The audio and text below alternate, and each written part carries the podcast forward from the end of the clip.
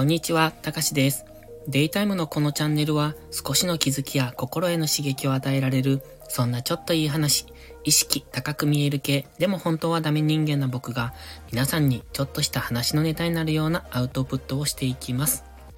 デイタイム配信は久しぶりな気がしますね。最近ちょっとスタイフをサボり気味でしたので、今日は、ね、久しぶりに撮ろうかなと思ってやってます。タイトルはスタイフは自分を表現する場と書きました。タイトルそのままなんですけど、スタイフってね、結構自分を表現できる場じゃないのかなって思ってます。これは僕に限らず多分皆さんそうなんじゃないかという風に見てるんですよね。例えば僕も YouTube の配信をしてますが、YouTube ってね、どっか気取ってるんですよ。それは他の配信者さんもそうだと思います。だってね、あの、なんで気取るかっていうと、編集するからなんですよね。動画って、えっ、ー、と、カメラをここから撮ろうとか、撮る角度、えっ、ー、と、アングル、あと、いろいろ、その他に、うんと、サムネとかもそうですけど、あと BGM とか、いろいろこう、気取って作る人が多いと思うんです。ありのままを出してる人もいると思いますが、やはり見てもらうっていう、そういう体裁を整えてる感じが、えー、誰の動画からもするんですね。だから YouTube 作るのって結構な労力だと思うんですよ。本当に、なんというか、うーん、取って出しというのかな。その、画像をそのまま撮って、そのまんま、はい、じゃあアップっていう、そんな感じの人は結構稀だと思ってます。それに比べて、この音声っていうのは喋ったことをそのまんま、えー、ほぼ無編集で出す人が多いんじゃないかなと。まあ、凝ってる方は、ラジオみたいに途中に効果音を入れたりだとか、えっ、ー、と、なんて言うんですか、番組形式でされてる方もいらっしゃいますけど、でもそれはラジオであって、この音声配信とはまた別のジャンルじゃないのかなって僕は見てるんですね。そんな中で、特にスタエフっていうのは、うんと、エンタメ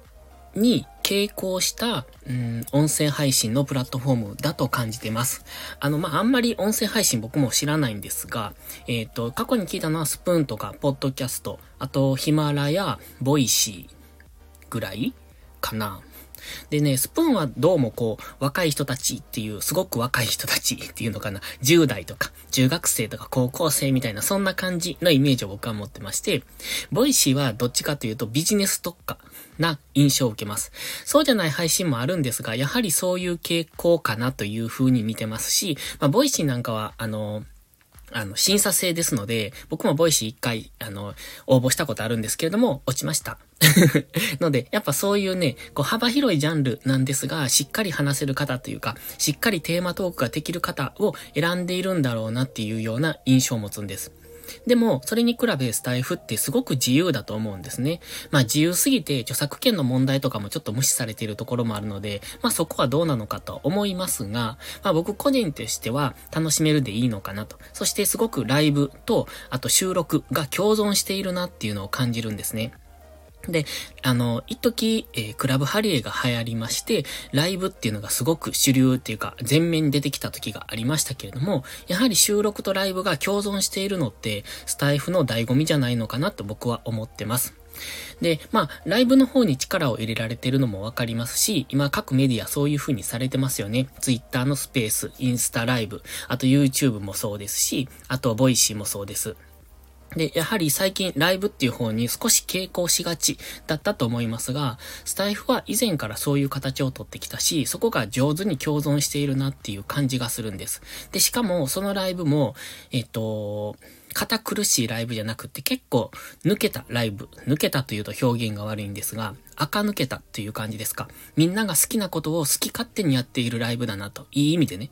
そんな風に考えてます。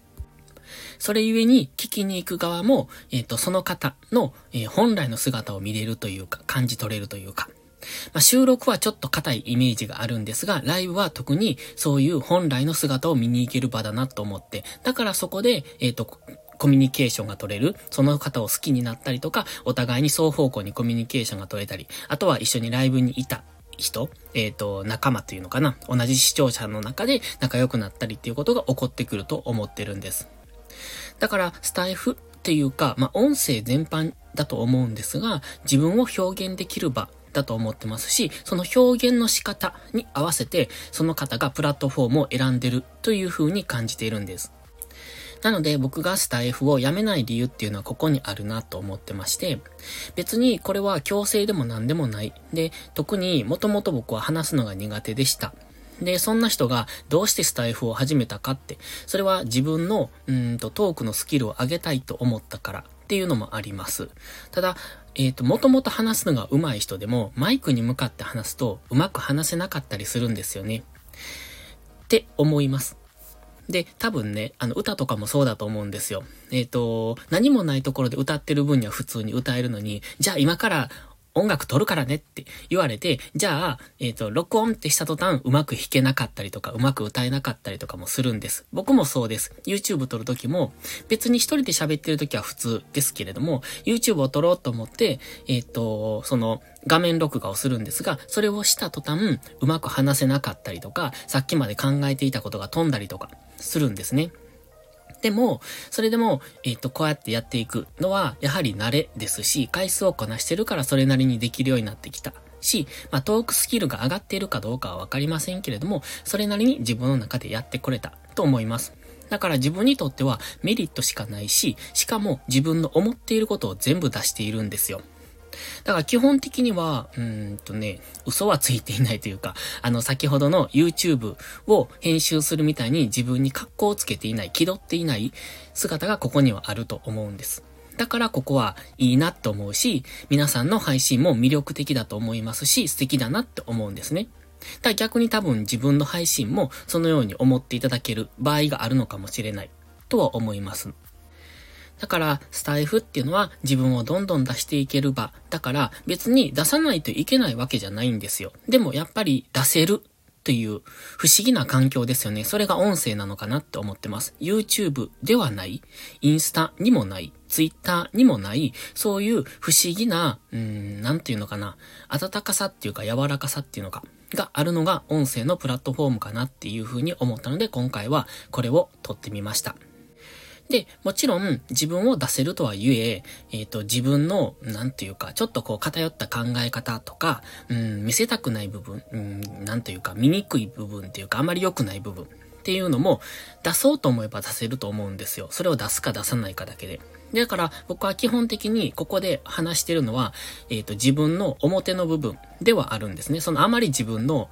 えっ、ー、と、感情を入れないというか主観を入れない。ことを話すことが多いと思ってます。で、逆に自分の主観を入れたりとかいうところは、やっぱりこう、うんと聞いていて、えっ、ー、と、多分意見が食い違った時に、うんって思われたりもする可能性があるので、その辺はメンバーシップの方で喋ったりしてるんです。そこは、だって聞きたい人しか聞かないわけで、そうなると、自分の主観、本当にね、自分の考えというか、えっ、ー、と、ちょっと偏ってるかもしれないですが、そういうところを出したりできる。だからそれは、聞く、聞かれないに関係なく出して残しておけるっていうことが、過去、えっ、ー、と、この先ですね、例えば1年後、2年後に遡った時に、えっ、ー、と、自分は、あ、この時こんなことを考えていたんだっていう、ボイス記録として残せるから僕はすごく素敵だなと思ってます。もちろん文章で残すのもいいんですが、やはり文章にした途端、気取りません？それは YouTube と一緒で。だから Twitter にしても、うんとブログにしても、どうしても、えー、っとね、形の綺麗なものを作ろうとしてしまう。まあ、それがいいのか悪いのか置いといて、そういう風にどうしても人ってなってしまうと思うので、だから、あえて音声でこの柔らかい感じでありのままを残していける。そんな場が、えっ、ー、と、こうやって流行ってきているっていうのはすごく素晴らしいなって僕は思いましたので、皆さんも収録、ライブ、どんどんしていけばいいんじゃないかと思ってます。だから、まあ、ここでこれ聞かれてる方は、えー、基本的に収録とか配信とかされてる方なので、まあ、聞き戦の方とか、まあ、ここを聞かれていない方に、こういう あの、メッセージっていうのは届けたいなと思うんですが、もしいつかその方がこれを聞いていただいた時に、あ、自分もやろうと思っていただけるといいなと思って記録として残します。それでは最後までご視聴ありがとうございました。たかしでした。バイバイ。